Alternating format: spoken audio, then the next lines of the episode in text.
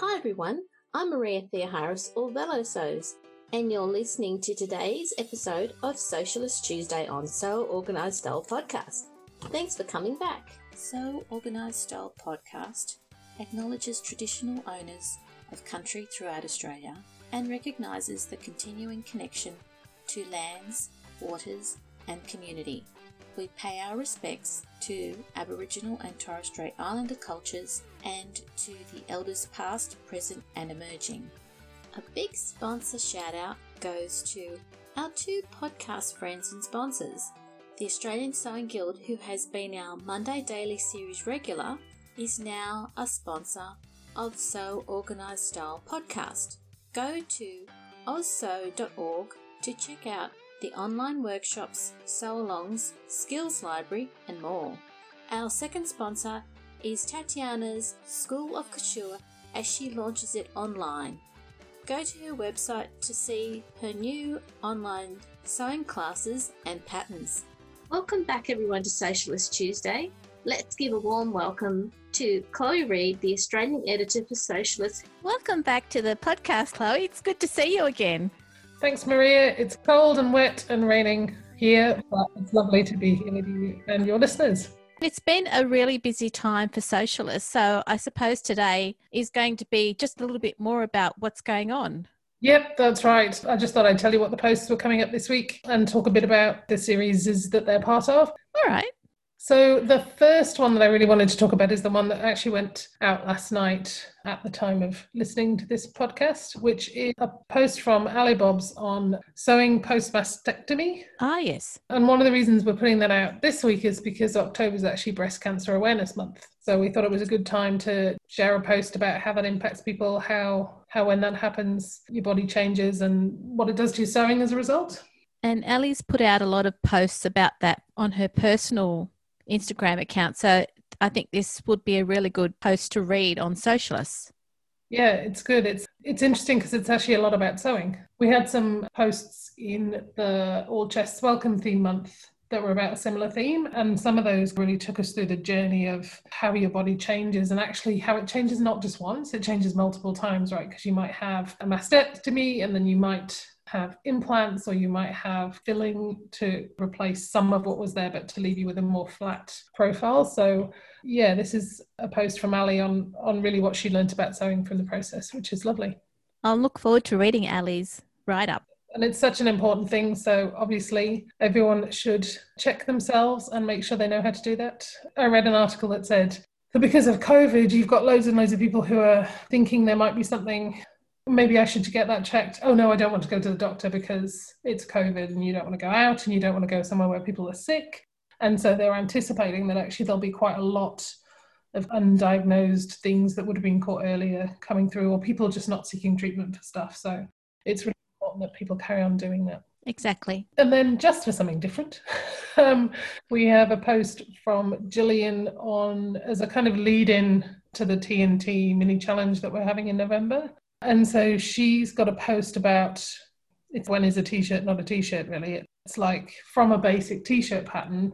These are all the kind of things she's literally sketched them out with a like a sharpie marker.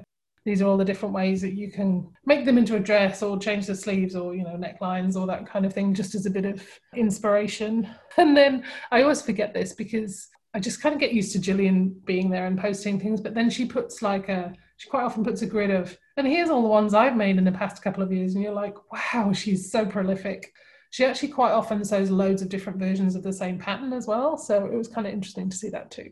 She also sews for other people. So I think that's probably how she gets her sewjo out to more than just herself over time.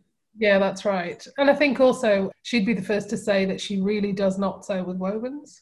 And so the fitting, not that fit isn't important on knit garments and that kind of thing, but I think she has just an ability to say kind of knock out you know two or three versions of the same thing really really quickly without it.